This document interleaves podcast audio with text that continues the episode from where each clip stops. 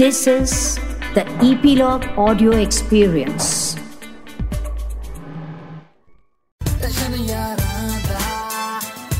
Nine extension ਯਾਰਾਂ ਦਾ podcast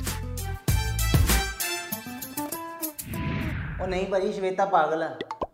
ਉਹ ਇੰਨੀਆਂ ਗੱਲਾਂ ਤੇ ਭਾਜੀ ਮੈਨੂੰ ਦੱਸੀਆਂ ਨਹੀਂ ਜਿੰਨੀਆਂ ਜ਼ੂਮ ਕਾਲ ਤੇ ਉਹਨੇ ਦੱਸਤੀਆਂ। ਉਹ ਨਹੀਂ ਨਹੀਂ ਭਾਜੀ ਮੇਰੀ ਗੱਲ ਸੁਣੋ। ਉਹਨੇ ਸ਼ੁਰੂ ਤੋਂ ਲੈ ਕੇ ਅਜੇ ਤੱਕ ਇੱਕੋ ਕੰਮ ਕੀਤਾ ਮੇਰੇ ਤੋਂ ਛੱਡਦੀ ਆ। ਉਹਨੂੰ ਪਤਾ ਇੰਡਸਟਰੀ ਦੇ ਵਿੱਚ ਮੇਰੀ ਪੂਰੀ ਬਣੀ ਹੋਈ ਹੈ ਹੈਨਾ? ਉਹ ਨਹੀਂ ਨਹੀਂ ਭਾਜੀ ਉਹ ਤੇ ਸ਼ੁਕਰ ਕਰੋ ਉਹਨੇ ਮੇਰਾ ਨਾਂ ਨਹੀਂ ਲਿਆ। ਨਹੀਂ ਤੇ ਮੇਰੀ ਤੇ ਬਦਨਾਮੀ ਬਹੁਤ ਹੋਣੀ ਸੀ। ਬਹੁਤ ਭੁੱਖੀ ਹੈ ਭਾਜੀ ਇੱਕ ਨੰਬਰ ਦੀ ਭੁੱਖੀ ਹੈ 6-6 ਪਲੇਟਾਂ ਗੋਲ ਗੱਪਿਆਂ ਦੀਆਂ 4-4 ਪਲੇਟਾਂ ਟਿੱਕੀਆਂ ਦੀਆਂ ਪੀਜ਼ੇ 5-6 ਖਾ ਕੇ ਹੈ?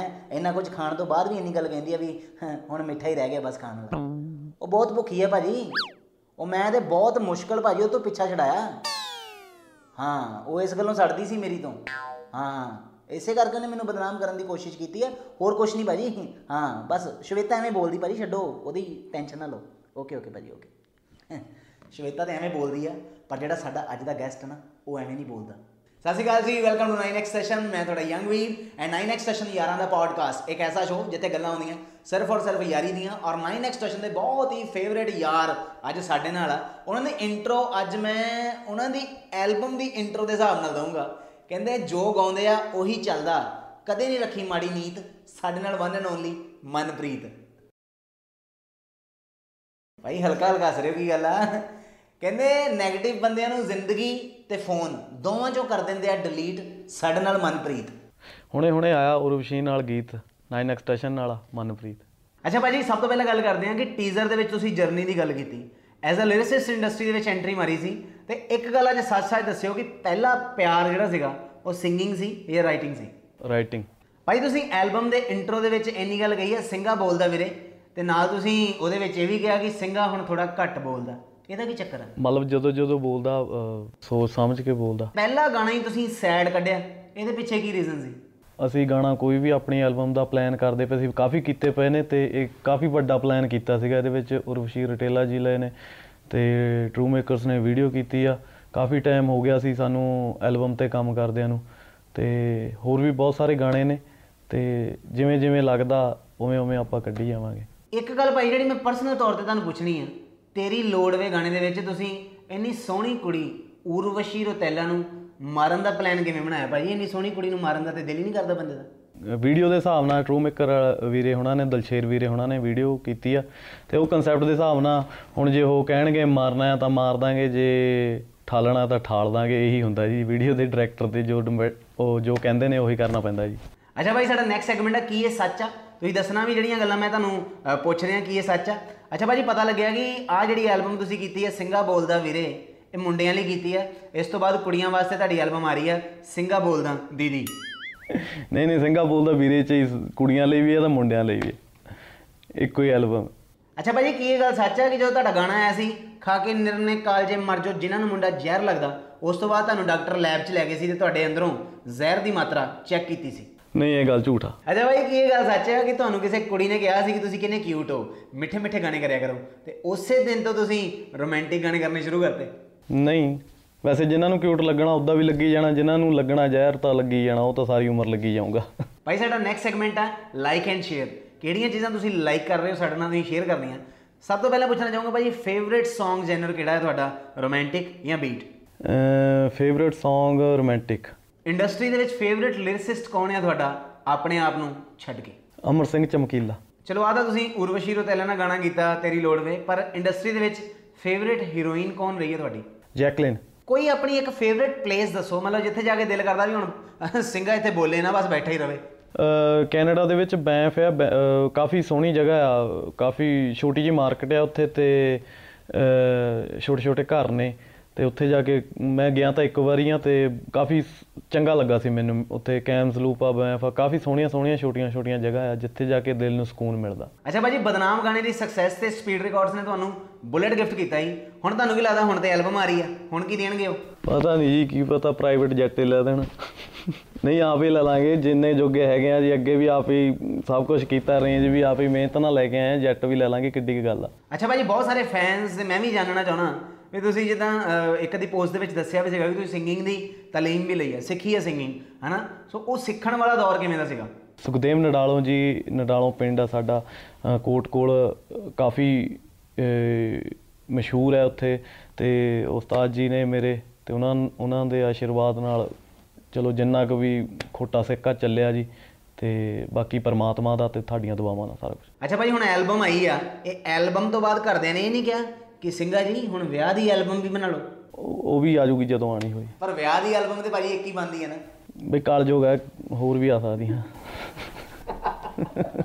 ਅੱਛਾ ਭਾਜੀ ਸ਼ੁਰੂਆਤ ਬੰਦੂਕ ਤੋਂ ਕੀਤੀ ਬਾਅਦ ਚ ਤੁਸੀਂ ਮਸ਼ੂਕ ਤੇ ਆ ਗਏ। ਮੈਨੂੰ ਇੱਕ ਗੱਲ ਦੱਸੋ ਮਸ਼ੂਕ ਨੂੰ ਜ਼ਿਆਦਾ ਪਿਆਰ ਕਰਦੇ ਹੋ ਜਾਂ ਬੰਦੂਕ ਨੂੰ? ਨਾ ਮੈਂ ਬੰਦੂਕ ਨੂੰ ਪਿਆਰ ਕਰਦਾ ਨਾ ਮੈਂ ਮਸ਼ੂਕ ਨੂੰ ਪਿਆਰ ਕਰਦਾ ਮੈਂ ਆਪਣੇ ਕੰਮ ਨੂੰ ਪਿਆਰ ਕਰਦਾ ਬਸ। ਭਾਜੀ ਉੜਦੀ ਉੜਦੀ ਇੱਕ ਖਬਰ ਆਈ ਹੈ ਕਿ ਇਹ ਗੱਲ ਸੱਚ ਹੈ ਵੀ ਤੁਹਾਡੀਆਂ ਸਹੇਲੀਆਂ ਤੁਹਾਡੇ ਕੋਲ ਆਉਣ ਤੋਂ ਇਸ ਲਈ ਡਰਦੀਆਂ ਕਿਤੇ ਸਿੰਘਾ ਬੋਲ ਹੀ ਨਾ ਪਵੇ? ਇਹ ਇਹ- ਇਹਦੇ ਬਾਰੇ ਮੈਂ ਕੁਝ ਨਹੀਂ ਕਹਿ ਸਕਦਾ, ਇਹ ਤਾਂ ਵੀ ਸਹੇਲੀਆਂ ਨੂੰ ਵੀ ਪੁੱਛੋ।